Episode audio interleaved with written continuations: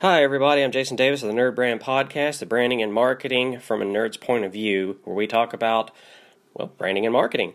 So we do this on Anchor.fm. Anchor is the easiest way to make a podcast. Let me explain. It's free. There's creation tools that allow you to record and edit your podcast right from your phone or computer. Anchor will distribute your podcast for you so it can be heard on Spotify, Apple Podcasts, and many more. You can make money from your podcast with no minimum listenership it's everything you need to make a podcast in one place. So download the Anchor app or go to anchor.fm to get started.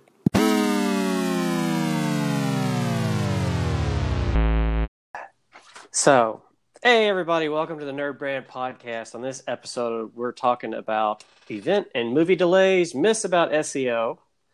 Say that really fast, and it sounds like you're saying myths about SEO, but it's myths about SEO and how not to go mad while working from home. So I'm joined by Jonathan and Mitch, our marketing nerd and our creative nerd. Say hello, guys. Hey there. Hello, guys. And I will give everybody a guess which one is the marketing nerd.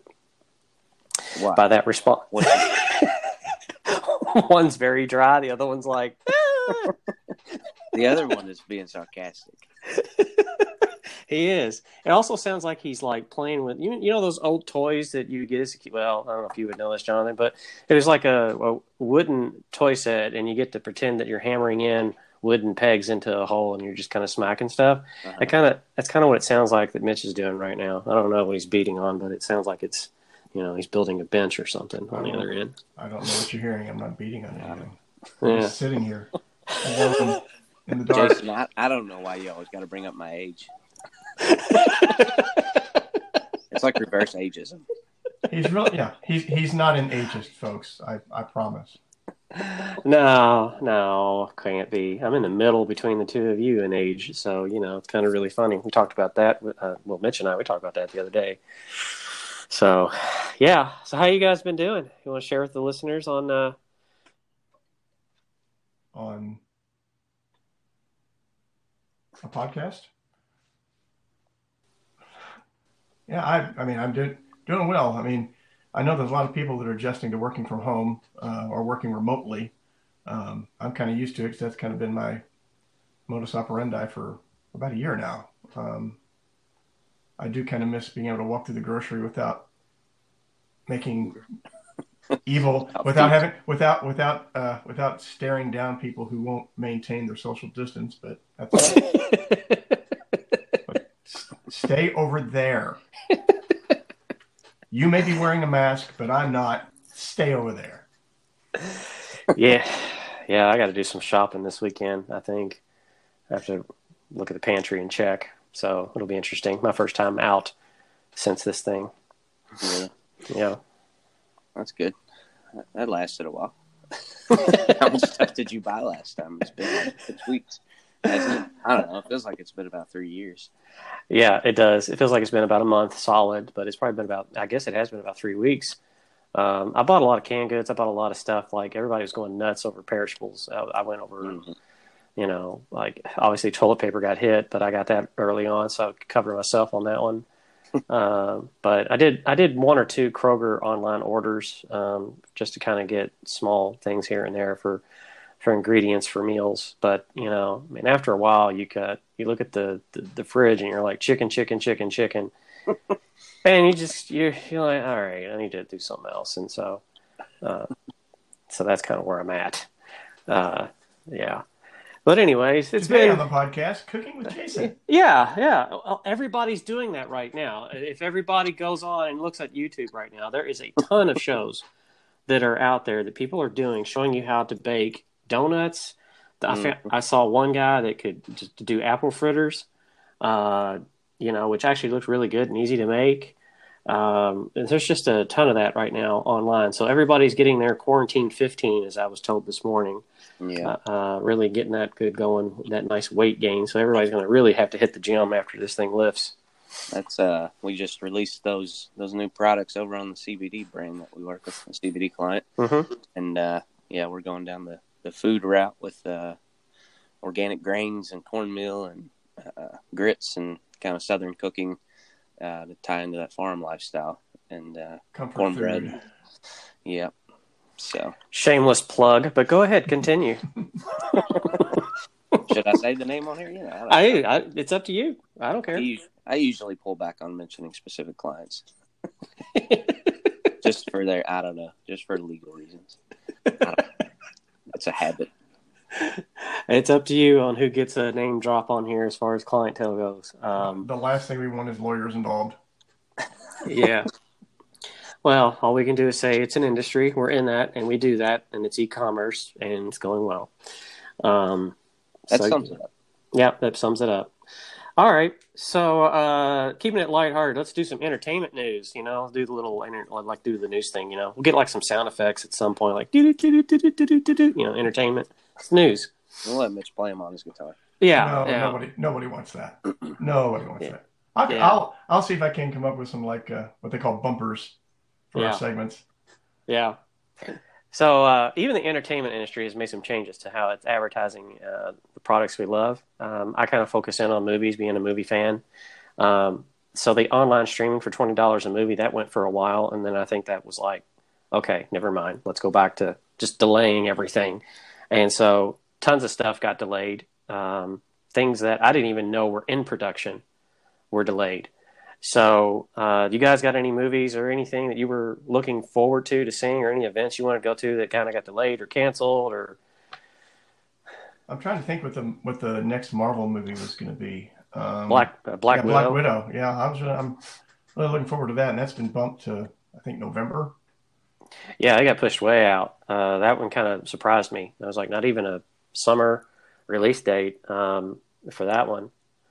Um, I don't know. I kind of, I think that is because of the rescheduling they had to do for all the shows that were on Disney Plus. Because you've got Scarlet Witch and uh, Vision, and a lot of that uh, lately. Elizabeth Olsen on uh, her Instagram, she's been sharing a lot about her uh, garden and so she's growing strawberries and she kind of just does this rant on this and everybody all the nerds have kind of like started trying to read through her instagram posts to see if she's like giving easter eggs and dropping about production schedule for for the show. Speaking because, in code. Yeah.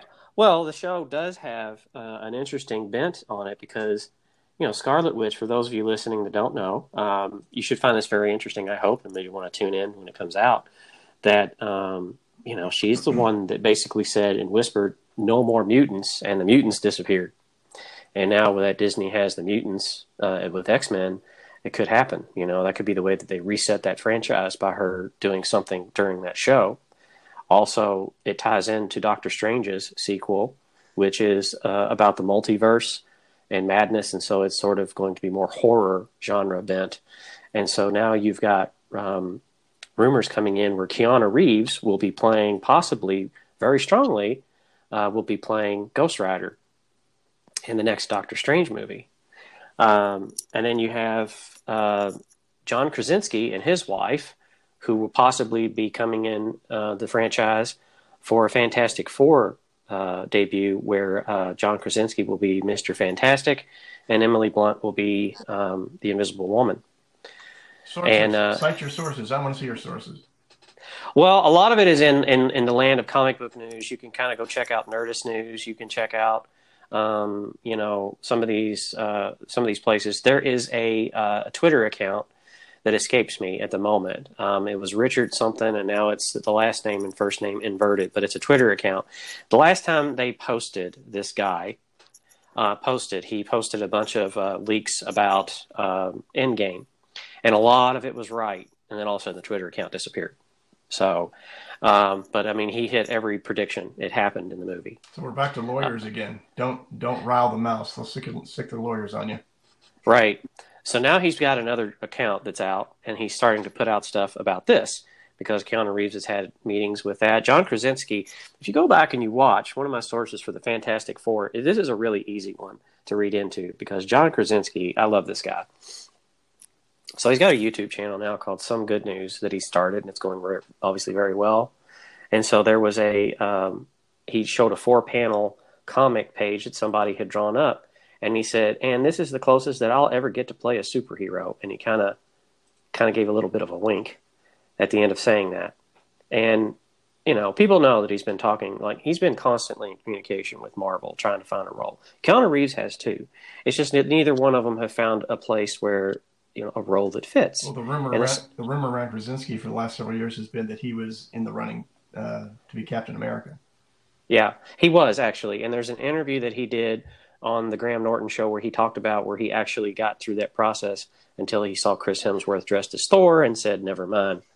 Um, but he, yeah, that so that was actually a, a, true story that came out of his mouth. Um, but you know, it kind of worked that way with Jake Gyllenhaal in the casting for Spider Man. You know, there was a lot of conversations that happened, and people were like, "What character is he going to play?" And so um, now there's talk about who's going to play uh, Mephisto, I believe, which is the uh, the arch arch devil arch demon that you know gave Ghost Rider his power. So that that character will show up, as well as Doctor Doom. And who will be playing Doctor Doom is still up for debate on on on what could happen with that. So all of that has gotten everybody in a frenzy because they're like, okay, so you've got Scarlet Witch's television show because this is all connected. This is how they've developed their brand. You guys see how I did that? I see what you and mean. yeah, and so you've got these television shows that are now a part of the universe, and you've got the Loki show, you've got uh, Falcon, Captain America, which I don't know if that's still going on or going to happen. Yep. And then yeah, okay, and then so they're going to be they're still doing this world building. So I can kind of see why Black Widow got delayed because maybe some events need to occur within the shows on Disney Plus before we see it in the theater. I, I, that's my guess. I thought it was just so, a COVID COVID nineteen thing. Well, it is. I mean, the delay is because of that, but the, they've had to delay. I mean, you, again, you know, it's just not just one thing. It's a lot of things get affected by this, and the movie, you know, so you know, if you're trying to weave together a narrative, um, you're going to have to like delay a movie because you're trying to do something else on another platform with another set of characters because it's the same actors and characters that have been in the movies that we've seen over the last 10 years. I mean, it is Elizabeth Olsen and Tom Hiddleston and you know, it, it's not, you know, um, another th- it's not like the Agents of Shield show where it was sort of kind of tied in and then it just kind of wasn't anymore for one weird, weird reason or another, but anyway. So, anyways, there's that don't know where that was all going, but you know, if you enjoy that kind of stuff, there's a little bit of entertainment news. Um, other movies that got updated. Any any James Bond fans here on the podcast? Oh, I'm, I, I have been for a long time. What about you, Jonathan? You guys are on your own with movies, as you can tell. that is just not my. That's not my field. Jonathan's, Jonathan's catching up on his paperwork while we're while we're talking yeah. film. well, hopefully he's getting an education too, because uh, I'm learning. Know, the, I'm learning. yeah, yeah. The the James Bond uh, thing. So, you know, Daniel Craig got offered a role to do two more Bond films, and he didn't want it. So he kind of gave him a ridiculous amount of money and said, "That's what I want um, after tax." So, and it's multi multi millions of dollars, and and they called his bluff, and they said, "Okay." and now he's on the hook to do two two films, uh, and these are the last two that he will be doing as the character Bond. And I don't know what number this is on, number four thousand, but anyways, it's one of the movies that got pushed back. And No Time to Die was supposed to come out, and so the aver- so a lot of advertising occurred, a lot of things happened, and when COVID hit, now they have to do it all over again. And I think on the previous podcast we talked about how that happened to some of these franchises that you know they spent all these advertising dollars and there's a window that you need to do things like this before a launch of something. And if you don't do it, it it's timing. And if you don't do it the right way i mean nobody's going to become aware of it. And then when you launch it you're kind of wondering why nobody showed up to the party. So they have to start this all over again but continue to drip out content and news about it as it goes so I can imagine that the marketing team for James Bond for this sequel has been pretty, you know, stressed and uh, a lot of high anxiety on it over this issue. Um, it's not often that you have to spend your budget twice. Yeah, uh, uh for a movie that you're hoping will break even, I think, um, considering you have such a large. I mean, we're talking like sixty million dollars or something crazy that Daniel Craig's getting for one movie. So that's 120 million, I think, for both. So if the numbers are wrong, which I'm sure they are, uh, feel free to let us know and visit us on Facebook uh, at uh, Nerd Brand Agency and uh, leave a comment, uh, like, subscribe. There, that's all out of the way. Um, And tell Other- Jason he's wrong. do what? Tell Jason he's wrong. yeah, tell me I'm wrong. and show your and show your work. yeah, and show your work, and you know, just do more than just like. You know, click the little love thingy. You know, make me. You know, make me, it makes me feel better You know, the, the, about ahead, finish. about myself. Yeah, that's what well, that's know. what we're all here for, uh, Jason. We're here to make you feel good about yourself. Well, you know, it's it's it's it's it's necessary. I, I I do need to pick me up every now and then. I live alone. Now I got to find the sad story bumper music. No, you just need the Hulk music. Yeah. You just need the Hulk dun dun dun dun. You know, Well, um, from, the television show. The, the Bill Bixby walking off into the distance music. yes, that's all you need.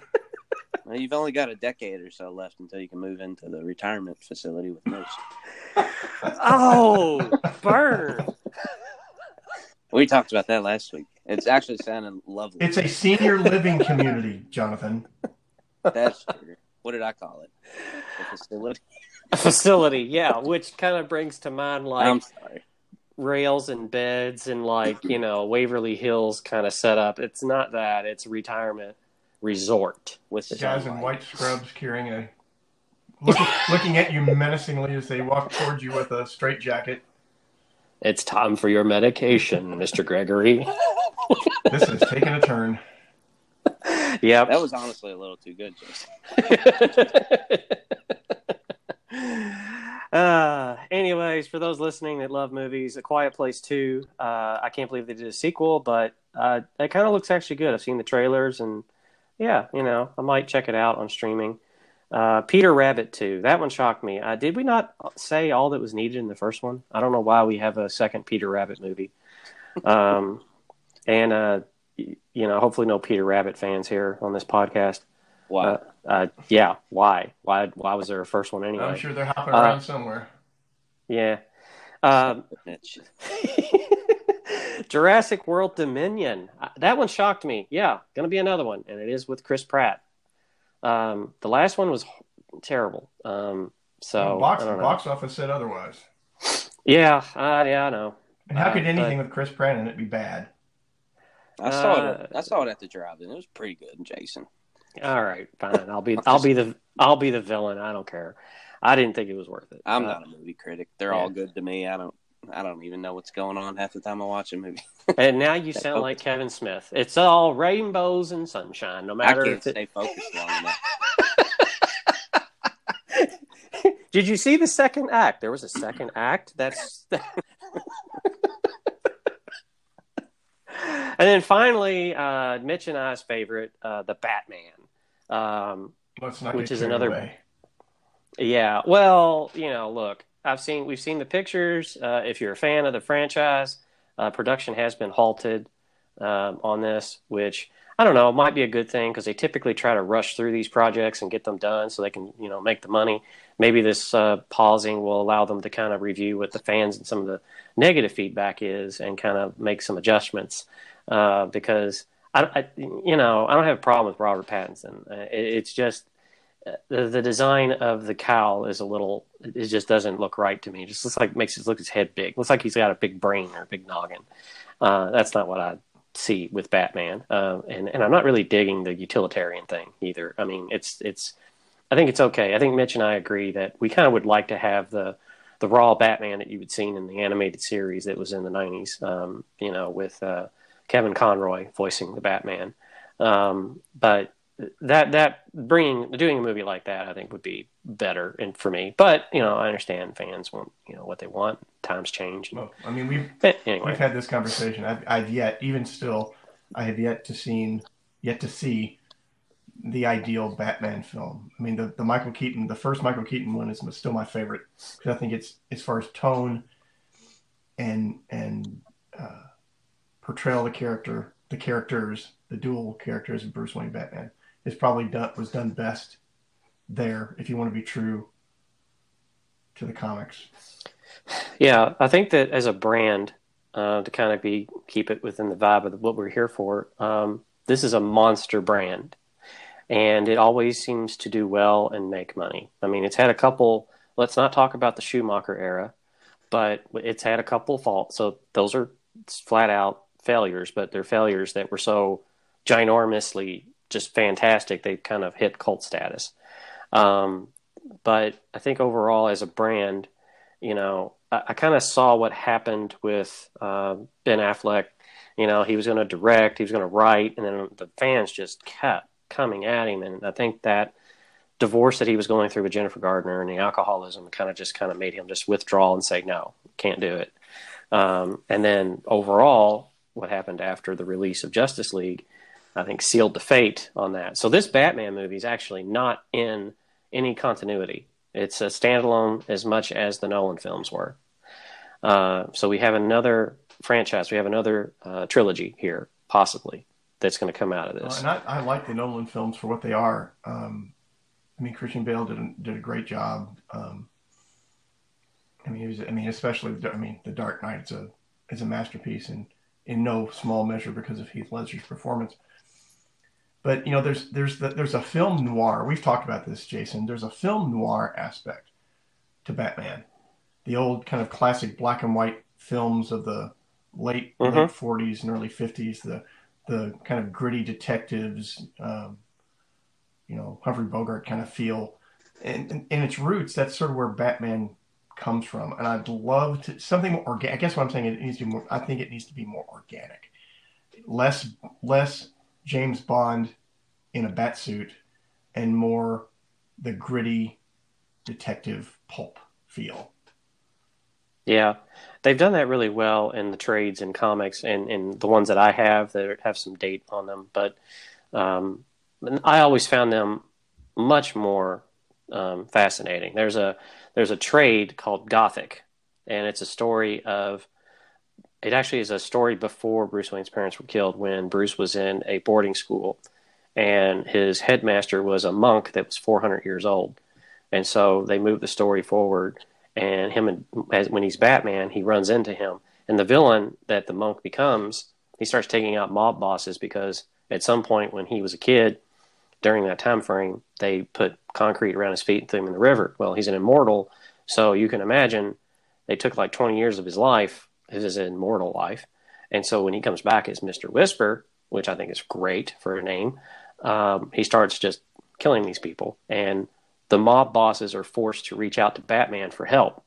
Well, this guy gets shot. You can see the bullet holes. I mean, it's a great supernatural comic that has a little bit of that detective feel and there's not a lot of gadgetry. There's not a lot of emphasis on vehicles or anything like that. It's just straight detective trying to figure things out, but with a supernatural bent. And I think it would make a much better story than a lot of things that have come out. Um, so uh, that's always been one that if I had to go to the trades to look for material to make a movie, that's what I would make. But you know that that brand, I, I, I almost feel like it's impossible to break it and ruin it you know, I mean, if it can get through the Schumacher movies and still come out shiny like it has, it's almost like one of those um, too big to fail type deals. I feel like. You know, well, Batman's one of those iconic comic characters. Like, I mean, you can put Superman in there, um, although that's had kind of mixed mixed results. Um, it's Superman, and then like with Marvel, Spider Man, and Iron Man has become that. Um, there's just so much built into the character to work with that I mean, you have to try really, really, really hard to to break yeah. it. To your point. Yeah, I mean, and and we've seen and we continue to watch. I mean, uh, you know, I've been watching. You know, in in our line of work, I notice we notice ads all the time. We we pay attention to like you know whether if it's video, if it's a pre-roll ad on YouTube, if it's a commercial that's on television, it's uh, done as a media buy. If it's a radio ad, we've heard uh, you know, if there's there's like before this podcast starts, there's an ad. Um, you know, so we pay attention to how they're done and what they are, and and uh, become acutely aware of what, for me, in my interests um, in this genre, on how they're advertising now and how they've changed it.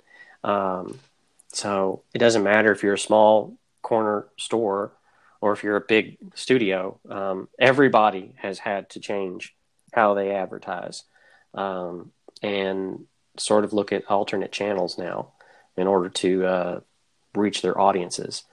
So, but anyways, there's, just, there's so many channels to get more directly in front of your your key demographic or your your key audience. There's so many ways to reach those people now with with digital because of the amount of data you're able to cull and, and pour through and, and target. Um, I mean, sometimes I think maybe there's a little bit of overemphasis on that, but it depends on the kind of advertising you're doing, and I won't get into a spiel on that. But it, it's just so it's yeah. you, have so many tools available to you to to reach your target audience now that um, that, I mean, to your point, that's why that's why you're seeing it unfold the way you are. Well, and you know, on this podcast, we're going to try to like talk about each of the channels. Um, so today is going to be SEO. Uh, so one of the ways to kind of tackle that today, moving into myths about SEO. Oh, oh, oh! See, I did a, did, I did another. That was impressive. That's, That's yeah, yeah. See, I could do sound effects. You practice? Uh, yeah, sure. I had no idea once. you were sitting in such a such a large room. I am. Um, I live in. Uh, I live in a. Uh, a bat cave. Yeah, there you go. I live in a bat cave. Um, you know, so I'm just sitting at a table making batarangs, podcasting, and then there's just bat crap everywhere on the floor because you know that's what happens in a cave. It's National Bat Day. It, oh, really? So yeah, perfect okay. timing. Yeah, did not know that. Good one, Jonathan. Or, or it's it's Bat Appreciation Day to be specific, according to Twitter. according to Twitter. Yeah, it's probably next week too, according to Twitter. You know, whenever they feel like. And, and, you, and you know you know how bats rate with people right now. Uh, hello, COVID nineteen. yeah. yeah. It's probably organized to try to prevent uh, the species from being seen as bad or whatever. people people taking out their frustration on the poor bat population. It's not our fault. Don't eat us. Yeah, because you know, in the early centuries, uh, that that didn't happen with Dracula, so you know it's fine. Um, anyways, myths about SEO: WordPress SEO plugins don't work. True or false? What do you guys say? False. False. False. Yeah, very false. Um, how they're used is going to be very important. Installing a plugin and going through the wizard is not enough to optimize your website. You will need an SEO expert, which is why they exist. Um, because even if they're not a WordPress savvy SEO expert, like in that realm, and then no WordPress, I mean, it's still got a lot of the features and things in it that need to be looked at and examined uh, piece by piece in order to make that actually work well. Um, so I don't know, Jonathan. You got any kind of examples or stories uh, on that one? Uh, I mean, not really specific stories, but I think to your point, you know, the plugin just kind of pulls out the high level, you know, the functionality that you need to be using to influence SEO. I mean, you still have to have the keyword research to back it up. You still have to have, you know, the link structures and sitemaps and all that stuff. So there's, you know, the, the plugins just give you the the opportunity to not be a developer, basically. Short, yeah, shortcuts. Uh, right. And I think that's you know that was kind of the intention of plugins generally with WordPress, from what I from what I know and you might understand. want to unpack a little bit, Jason, for the audience. Those maybe may not be familiar or haven't listened. This might be their first podcast. Tell them a little bit about WordPress. Uh, well, WordPress is a content management system, and it has about 65% or greater market share amongst other content management systems. Uh, for example, Wix, Squarespace. Uh, last time I looked, occupied maybe one percent in comparison. building websites, right? Mm-hmm. Well, a content management system is not necessarily the. It's how you manage the content on the website. Building of the website. That's where you have like uh, Shopify has themes, WordPress has themes. That's the skin of the site. That's visual. You know, uh, when you get into plugins, that's your functionality. That adds features. Um, for example, you can have an e-commerce um, pro- uh, installation on WordPress with WooCommerce. That doesn't necessarily mean that you're ready to accept payments. You still need to either have some sort of gateway set up to accept payments between the site and your bank, or the, the gateway to your bank. There's a middleman there, so you know PayPal or Square, Stripe, whatever, you're going to need another. You're going to need a plug-in in addition to WooCommerce on WordPress in order to kind of make that work unless WooCommerce already has it built in, which some cases they do. Um, so it's not as easy as it seems to install and click activate. It's just not, uh, and that's the sale pitch. So WordPress powers about 35% of uh, the most popular sites on the internet. So companies like the Walt Disney Company, for example, are powered by WordPress. Um, so very well-known celebrity sites uh, for pop artists use it as well. Um, it's it's something that kind of spans a lot of industries. So it's no longer a blogging platform. It is something that businesses use for their marketing teams to promote and advertise their business. Um, that is like whether if it's a blog or if it's creating new landing pages or if it's updating existing pages on the sites, adding images, embedding videos, audio like this podcast things like that um, are how it's done. That's the engine that that that allows you to do that easily without having to write code. In some cases, um, you know, Wix and Squarespace sites are really nice to kind of get you started. They're cheap, but you, again, we'll tell you you get what you pay for. Uh, and they're not going to be that SEO centric. Like you're not if you're not paying a lot of money, you're not paying an agency retainer to somebody. I mean, you're not you're probably not going to really see the return on your ad spend or return on your investment very well um, because of that. So um, we, it's funny over the years, um, a lot of people that don't know about WordPress, it's gotten a bad rap by some, and we, but there's very is not as much in the last five five years that there have been negative responses to it. I think Jonathan, you had one a couple weeks ago, but that was it. That's the first time I've yeah. heard that in a while. Yeah, me too. I, it's just a perception thing. I think some people, you know, and that one in particular was that WordPress was too complicated for what they were trying to do. Um, and I think that's a big misconception that uh, WordPress on the back end can't be easy to manage for a non, you know, a non-tech savvy person or a non-developer. Um, you know, the, I think the way that you do it, the way that we do it, it, it makes it pretty simple for you know the average person, the average non-techie person, to go on the back end and and change copy, upload images, change the you know some parts of the layout without a whole lot of trouble, just as easily, in my opinion, as as the Squarespaces of the world. Uh-huh. Uh, and then I think you know, I do think it's still it's gotten away from that reputation of just being a blog platform, but I, I don't think people who aren't deep in that space really see the power of WordPress and see the, the prominence of it. I mean, the New Yorker is powered by WordPress, BBC America, uh, Time.com. I'm just looking at a list of TechCrunch. I mean, these are huge websites, prominent websites, and you know, I know it's not WordPress out of the box, but they're they're built on the framework. Mm-hmm. And I, you know, I, I just think there's still definitely some misconceptions among, especially the non-tech crowd, who who think it's either too complicated or that it's just you know I don't want to start a blog. Well, yeah, yeah. Well, I mean, Jason, back to your back to your point earlier, we've we've talked about Wix and Squarespace and the advantages and disadvantages. One of the things you educated me on is that there's an S- there's a there are SEO reasons why maybe you might want to rethink going with a Wix or a Squarespace. Uh, issues you may encounter that you don't with WordPress. Well, I mean, in, in viewing source code with Wix and Squarespace sites, there's these uh, meta description, there's these tags they put in there. Uh, WordPress uses uh, sometimes a generator. It's called a generator, and uh, plugins in WordPress do it that are commercial quality.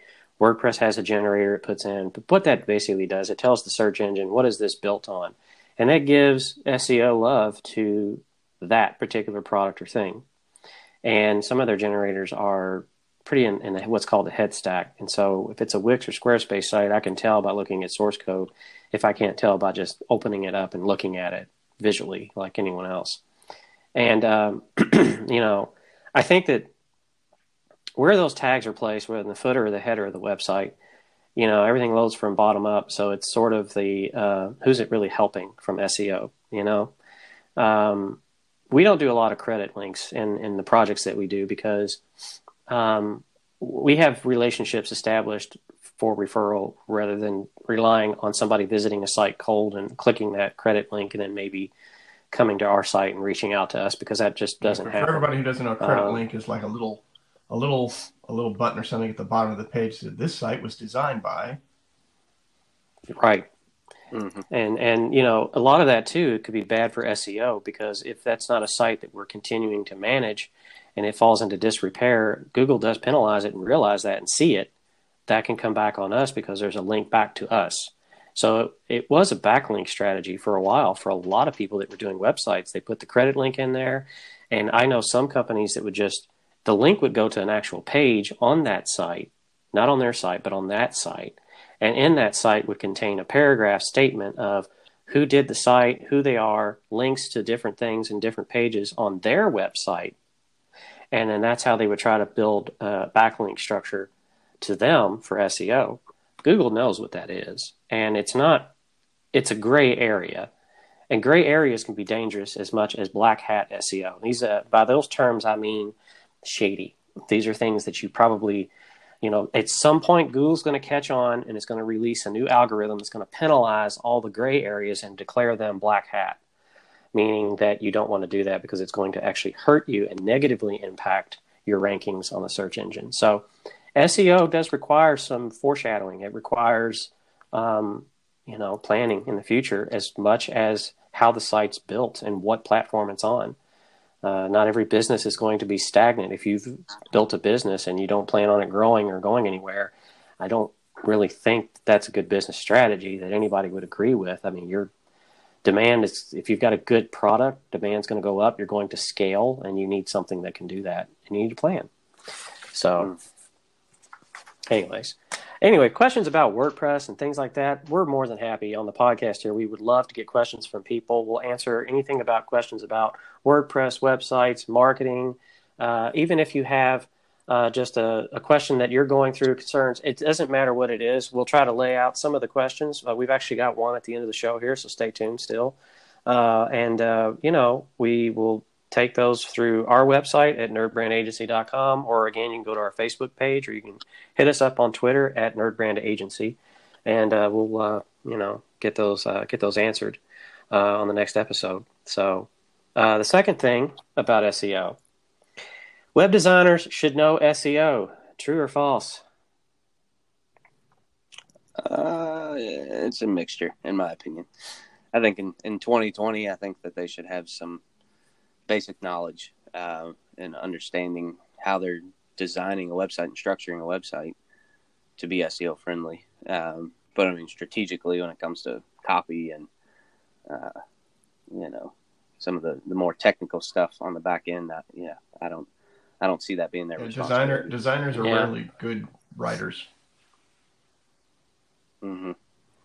Yeah, well, they're designers. I mean, it's kind of in the job. I mean, uh, you know, the I got this quote from somebody the, the purpose of a web designer is to take information and lay it out in an easy to read way, uh, to lead the user through an easy uh, to navigate website and to get the, to the information as easily as possible in a clean and inviting way.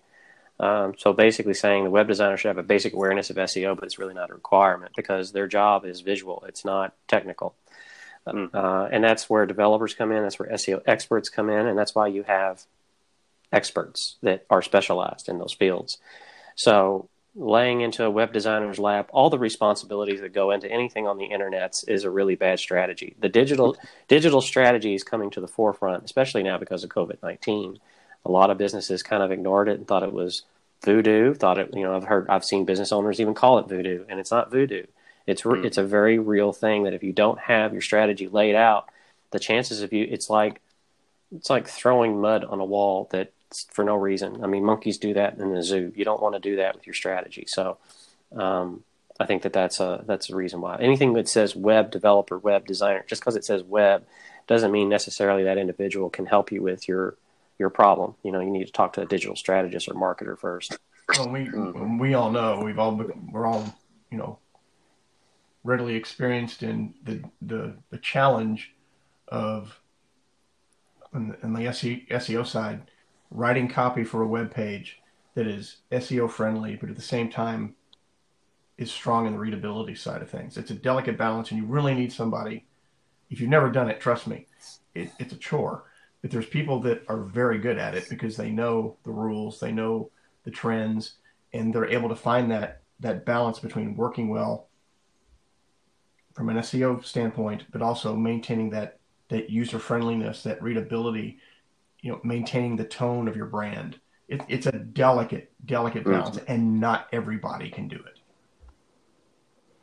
Yeah, uh, I think that there's also, like to your point, Mitch. I mean, there's uh, there's been instances where we've worked on copy on a web page, and it starts to sound robotic, and it doesn't sound like you're having or trying to have a conversation through that web page because web pages have to be geared for, in some instances, depending upon the industry, the, business or B two B, B two C. There's a lot of variables, but for us, we service both, so we can't talk just to B2C or B2B people. We have to talk in a very vanilla way, but a very organic way. And in some cases, in SEO regards, it's like, no, that's wrong. It needs to do this. It needs to say that. And then you you start talking like, we're a web design company. We make good websites. We're a web design firm. We're located here in web design and web. De- and you're just like, really? Like, right. you know, you're not telling people what you do or why. So, and that's sort of our shtick is, you know, you need to find the passion about why you do what you do, what you get up in the morning for. And the copy will come out organically, and surprisingly, it may come out SEO well because of that. And that's the balance. I mean, that's well, that's the yeah. trick. Maintaining your brand voice, speaking to you know speaking effectively to your audience, but being very very search friendly.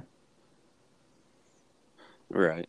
Well, I think it's like like you all are saying, it's a balance, and I think some people go too far in saying you should only write for the user. You should only write for the end user and make it readable.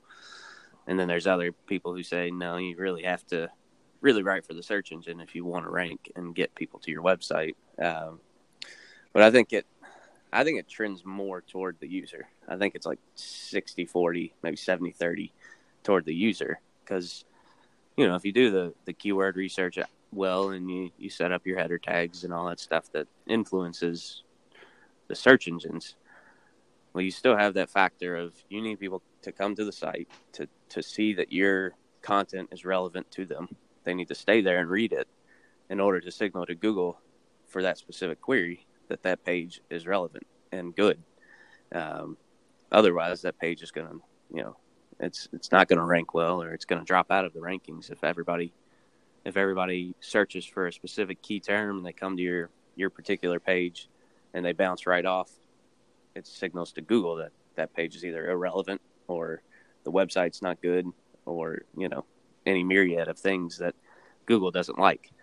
Um, so I think it's, you know, it's a delicate balance, but I, I tend to try to write conversationally for that reason more so than anything because I read so many blog posts and things through Google and I get done reading it or skimming it and I'm like, this is this just really wasn't useful. you know? um, right. It's almost yeah. It's like the the title tag was great in the search results, and the meta description seemed like it would have my answer. And then you get there and you skim it or you you read it thoroughly, and you're like, well, that didn't really have what I needed. And so that that page won't last. You know, it might be there temporarily. Um, they found some way to to game the system, so to speak, mm. or Google's just giving them a chance but it won't stay there long term if it's not hitting, you know, the search query, the relevance.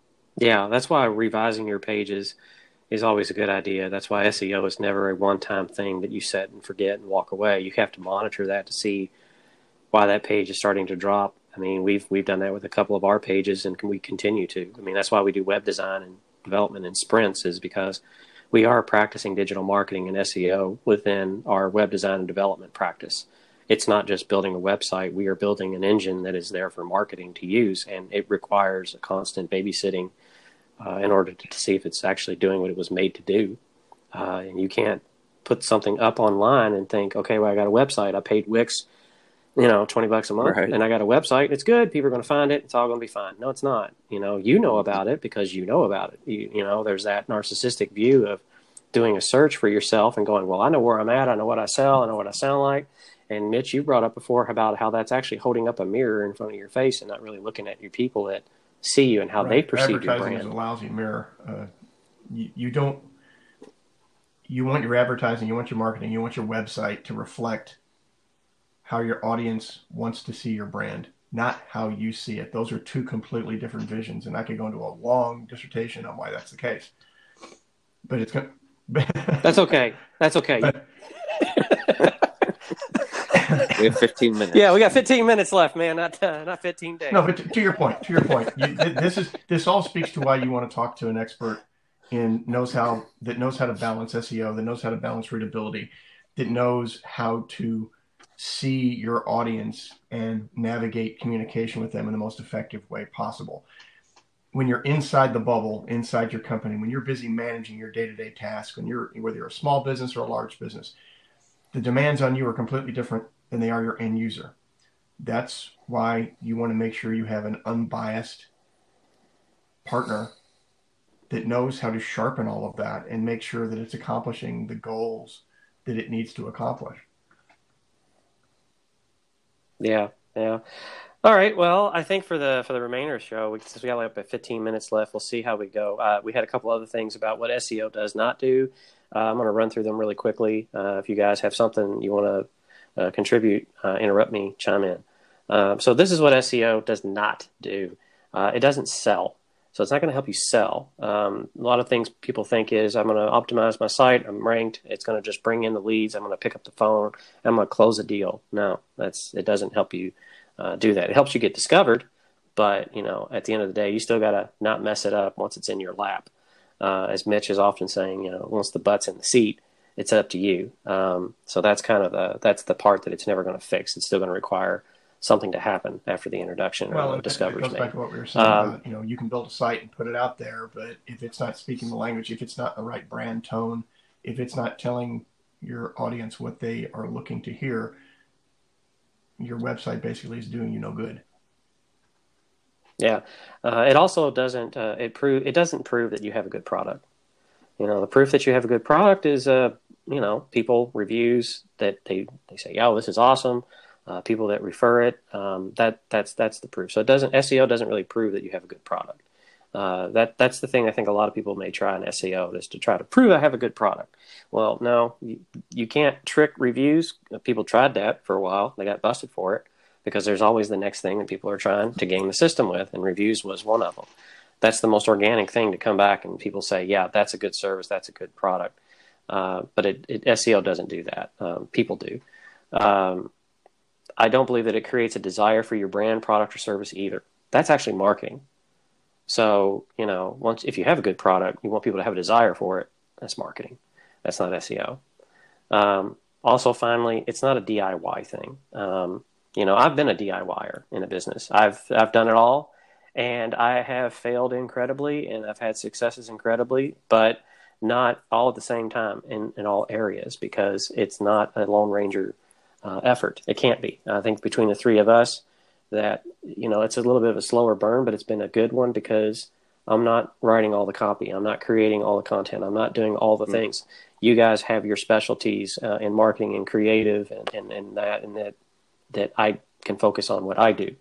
And so play to your strengths. And so that does mean that finding somebody to help you with it is a very good thing for your business. It does cost, because you're engaging a person to help you. But uh, you know, it, it, I was watching uh, back to one of the cooking shows. It, it wasn't. It's not really a cooking show, but it's a comic that doesn't. I can't remember his name, but he has a couple comedians on every time, and one of them was like, "I kind of wish I had an assistant," which sounds very pretentious, but they what they were saying was they don't have enough time between managing their personal brand and everything that they're doing uh, even with the staff that they currently have, they don't have that person that can actually tell them when to show up for an appointment, set engagements, things like that, because it doesn't allow them the free time to write new material, new jokes, you know, mm-hmm. because they're uh, focusing on that. And that's that's the problem with DIY stuff is that you do what you do best. These individuals do what they do best. If you're trying to do what they do, you can't do what you do. Exactly. Right. Yeah, I think in particular with SEO, it's tempting to think that you can do it yourself. You know, people boil it down to it's all content, and and even business owners think, well, I'm the person who knows this stuff the best, and I've been doing it the longest, so I should produce the content. Um, and you know, in theory, they should definitely be involved um, as collaboratively, but creating content at a high volume for SEO is a I mean, it's nearly a full time job. mm-hmm. um, especially con- depending on your, you know, the competitiveness of your industry or your niche. Uh, what, what key terms you're going after? You might have to produce a hell of a lot of content if you're, you know, if you're in the the niche of starting a website for recipes and cooking and things like that. I mean, there's there's an incredible amount of competition, and you're going to have to do it well. You're going to have to produce a lot of content, um, and it really very quickly it is not a DIY thing. Um, I think people they get a little ahead of themselves. They think, well, Google Analytics is free, Google Search Console is free, uh, you know, WordPress is, is quote unquote free. Um, all the, all the tools are out there, and you can pay a subscription for SEMrush or, or Moz or, or whatever. But at the end of the day, you know, it, it's not really the tools and the access to that that stuff that is allows you to do SEO. It's, it's right. the ability to um, right. It's the, it's the well, the, the experience, experience, and the ability to devote all the time necessary to just that, because that's what you need to do. You need to have someone oh, that's devoted to doing nothing but that, because you have, as a business owner or yeah. a manager you've got other things to do. Um, well, a good example of that is like a, if you have a vehicle, you can go to AutoZone. Let's say you got a check engine soon light that comes on. You can go to AutoZone. They can hook up a diagnostic. They can tell you what the code is, and then they can look up in a book or you can what that code means, or you can go online. And now you have all for nothing, no no expense, just your time that was spent to figure out this is what's broken and this is what it's telling me that is broken. Now, the how to fix it and where to get that part, where it's at in your engine and under the hood or wherever, that's a whole other ball game. Mm-hmm. And you need certain equipment for maintenance, just the same way that you know it doesn't make sense to spend two hundred or three hundred dollars a month for a subscription to, you know, something like uh, SEMrush or whatever. You know, uh, if you're if you're not going to use it well, for more than one well, and project. the expertise right to, to to troubleshoot and solve the right. problem effectively yeah yeah i think that i'm kind of reminded it's something that applies to pretty much everything we do i think pretty much any any sort of skill um, seo is not cheap and people you know they get very scared of the price tag when you sit down with them um, i think it's a perspective thing mostly in that again, it's kind of that balance of they think they can do it themselves, and they're trying to decide what is what it's worth to have someone else do it because I could theoretically do this myself. Well, um, that's the return on the investment too. Yeah, there's well, a lot it's, of it's, it's perspective on it. You're not paying just for that person's, you know, existing skill set.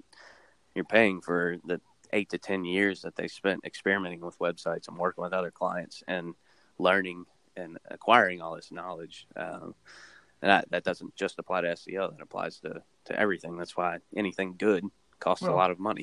Yeah, because it took that person a lot of time and energy and and money themselves to get to the point right. and that they can help it's, you. It's really a question of efficiency. Uh, and any any industry wants to make things more efficient, wants things to happen quickly, but also smartly.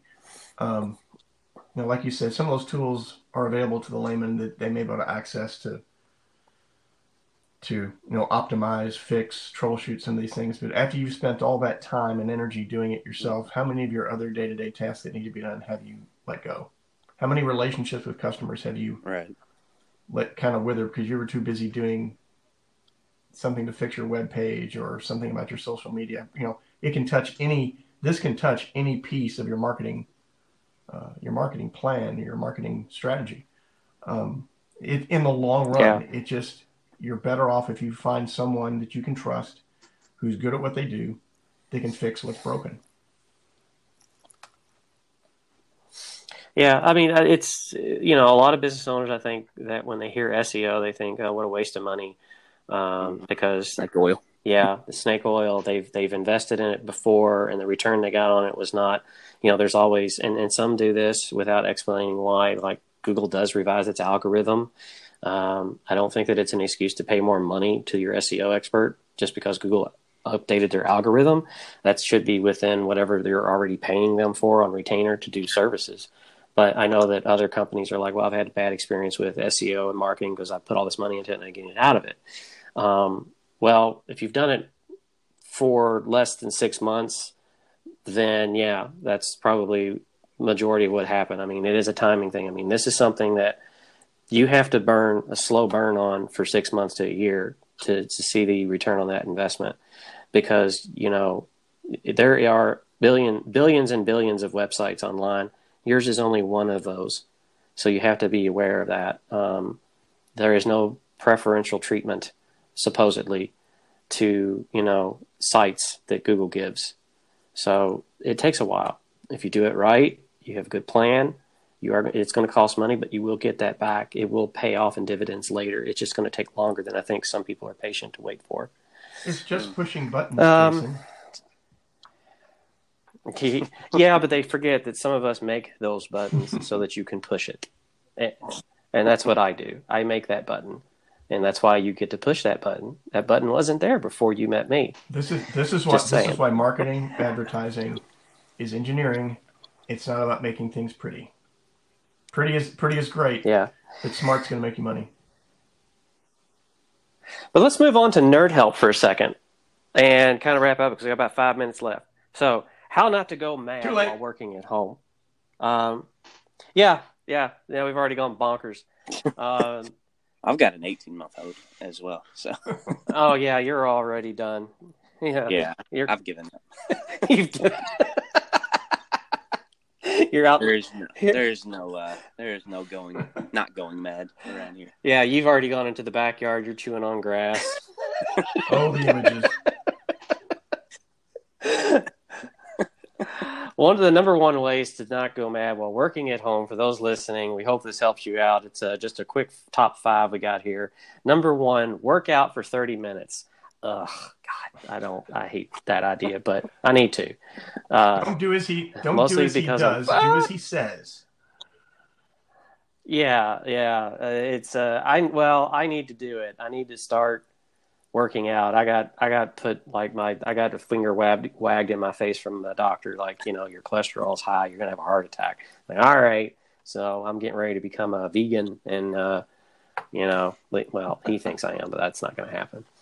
Let's be let's be honest. Um, anyways, number two, work in spurts. This is an old thing. Like if you're working from home you know, and you work for like an hour, get up, walk around, take a 10 minute break in between. Your day might go longer, but who cares? You're at home. Um, but work in spurts, you know, give your eyeballs a rest, your brain a rest, and kind of come back to the task. Um, or if you complete the task before you jump into the next one, give yourself a break. So, working in spurts is a really good way to not go crazy while you're working at home during this time. Um, staying connected. So, we kind of did that this morning with everybody. Um, so, you know, seeing faces more than audio. Like a lot of people are doing Zoom right now, and then you can just do audio in Zoom, but it kind of does make a bit of a difference if you can see the person. So they're not just a voice. Uh, so yeah, try to stay connected with folks, including your parents, your friends, neighbors, whatever. Just you know, if you have to physically stay connected, mind the six feet distance. Um, dress up. Number four, dress up. so and now we know that Jonathan doesn't dress for work. Uh, but it does, yeah. So my dress for work doesn't necessarily mean it's not necessarily suit and tie. Um, if that's what you want to do, do it. If that makes you feel like you're more engaged with what you're doing to get through your day, dress up. Put on some pants. You know, get out of the sweatpants. Put some jeans on. Put on a shirt that has buttons, which requires effort. Do that to kind of you know it's keep like, yourself engaged. It's like the old uh, Saturday Night Live routine it's better to look marvelous than to feel marvelous. okay. I don't watch Saturday Night Live, but I'm going to take your word for it. Um, and thanks for the impression too, Mitch. Well done. Uh, Who was that? Back in the late '80s, Billy Crystal, when he was on Saturday Night Live, used to do a imitation yeah. of a an old act, Hispanic actor named Fernando Lamas, who had his own like talk show or something. It was really ridiculous. But that was always his his catchphrase was it was all it's better to look marvelous than to feel marvelous and you look marvelous. Well that kind of ties into number five. Number five is make yourself laugh but not like the joker laugh. Just make yourself laugh uh, so you know i mean you, there's there's obviously something to laugh at about yourself and what you're doing when you're when you're sitting there at your kitchen table like i am you know right doing now. a podcast. Uh, yeah, I mean, it, it's you know find some humor and and that'll help release endorphins and you'll feel better and it, it works. So you know um, so that's our that's our nerd help segment there and then kind of to get to our nerd mail here we get comments and emails from people that want to take this part of the show to answer some of those questions that's what we want to do with this so if you have a question or comment or want to send an email for us to answer on the show send it to hello at nerdbrandagency.com and add in the subject line for the podcast um, you can also go to facebook.com, visit us there at Nerdbrand Agency, and you can do hashtag podcast, and then we'll see that and then uh, try to answer your question. So uh, today we got a question. It's if it says, if you are now working from home and were given the option in the future, would you continue to work from home after the social distancing is lifted? Yeah, I'm kind of like I've had my fill of working from home. so I think all those people that advocated right now are kind of rethinking that rethinking that a little bit. I don't know. I've been doing it for about two, probably going on two and a half years right now. I don't know. I'm I'm very much an introvert. but you are so know. good in front of uh, clients. That's what I don't understand. I don't, I don't either. Uh, He's like me. He's like a functional introvert. That's what I was told. right, right. Well, that's, that's, and, that's and we're probably a lot the same way that way because I I get very nervous talking to people. I get very uncomfortable, but I tend to compensate yeah, by becoming extroverted in the moment, but not not overly so. But I comp- compensate for my insecurity right. By being overt. Does that make sense? I mean, I've seen you at networking events when those used to happen, and um, you know, uh, we've you know, Mitch is a really good person to kind of put up in front and get the conversation started. I always struggle with starting conversations. I'm not too good at that. Um, I'm, I'm, I'm the person that needs an introduction, and I, I can deal with a small group or people or one on one. I'm not a crowd person by any means, but um, I think working from home. I mean, I I've done it off and on, and I I don't know. This has really kind of stretched me here. You know, the last three weeks. Uh, I like the I like the freedom. You know, I, I think a flex schedule if you have to be, you know, in an office at all, I think having the, I don't know, I, the reason people long for remote work, I think, is simply for kind of the to take the shackles off. Like you don't feel like you have to be in a specific area in your office from nine to five, you know, just to prove a point. Um, and like you said, working in spurts, you know, there there are time periods throughout the day pretty consistently that well, it, honestly you know, I'm you know, used in, in this industry it's all about deadlines. We, everything we do is man is is governed by the clock or the calendar. But the right. bottom line is, if you meet the deadline right. and you do great work, does it really? It doesn't really matter where you are. Um, I I I tell I like a mix right. of both. I like I like working from home somewhat, but I like being able to gather on a regular basis with my colleagues because I I work really well in a collaborative environment. Mm-hmm. Um, and man, granted, we've been able to do that with Zoom and, and the other, you know, conferencing platforms. But there's nothing like pressing the flash, seeing somebody, you know, face to face, and being able to. There's an energy that comes from that that you just you really don't get it another way. Mm-hmm. Yeah. Well, uh, that's a good answer. It's a good answer, guys. Good show, Thank guys. You. Good show. Yeah. Yep. Yeah. Yeah. So I think that's going to conclude this episode of the NerdBrand podcast. I appreciate everybody that's listening and uh, continue to like and subscribe and share. And uh, I think uh, we'll. We've been coming up with these episodes on the fly, so I can't really say what the next one is going to be about. They really don't form in my mind until about Wednesday, which means that I submit the podcast to the guys on Thursday. And we're like, and yeah, whatever. On Friday. that, that's how much it's been good so far. This, yeah, whatever. Yeah. that's that's our strategy. Sure. I got nailed for like kept saying to to a customer one night, I can say, It's fine. And I really meant it. I was like, It's fine. And I meant it in a good way. And she was just like, Why are you saying it that way? Like she just was really like upset that I was saying it sounds fine. like it, but it, like I meant it? It's fine. You know, it's a little dog sitting in the flaming bistro. Yeah. It's fine. Well, no, it's yeah. not really fine. Tell me how you yeah. really feel. and that is how I feel. If I feel if I feel like it's crap, I'm going to tell you it's crap. Uh, you know, so I had to quit saying that. So it's like, yeah, it's fine. So I don't know. Maybe that'll be our next podcast. I don't know how you. Can... Everything's just fine. Yeah, everything is just fine. That's our next podcast. So thanks everybody. Tune in next time to the same nerd channel, same nerd time. Yes, that's right. Because we did talk about Batman. I have to say something like that. Um, but uh, appreciate it. And remember, everybody. Yay!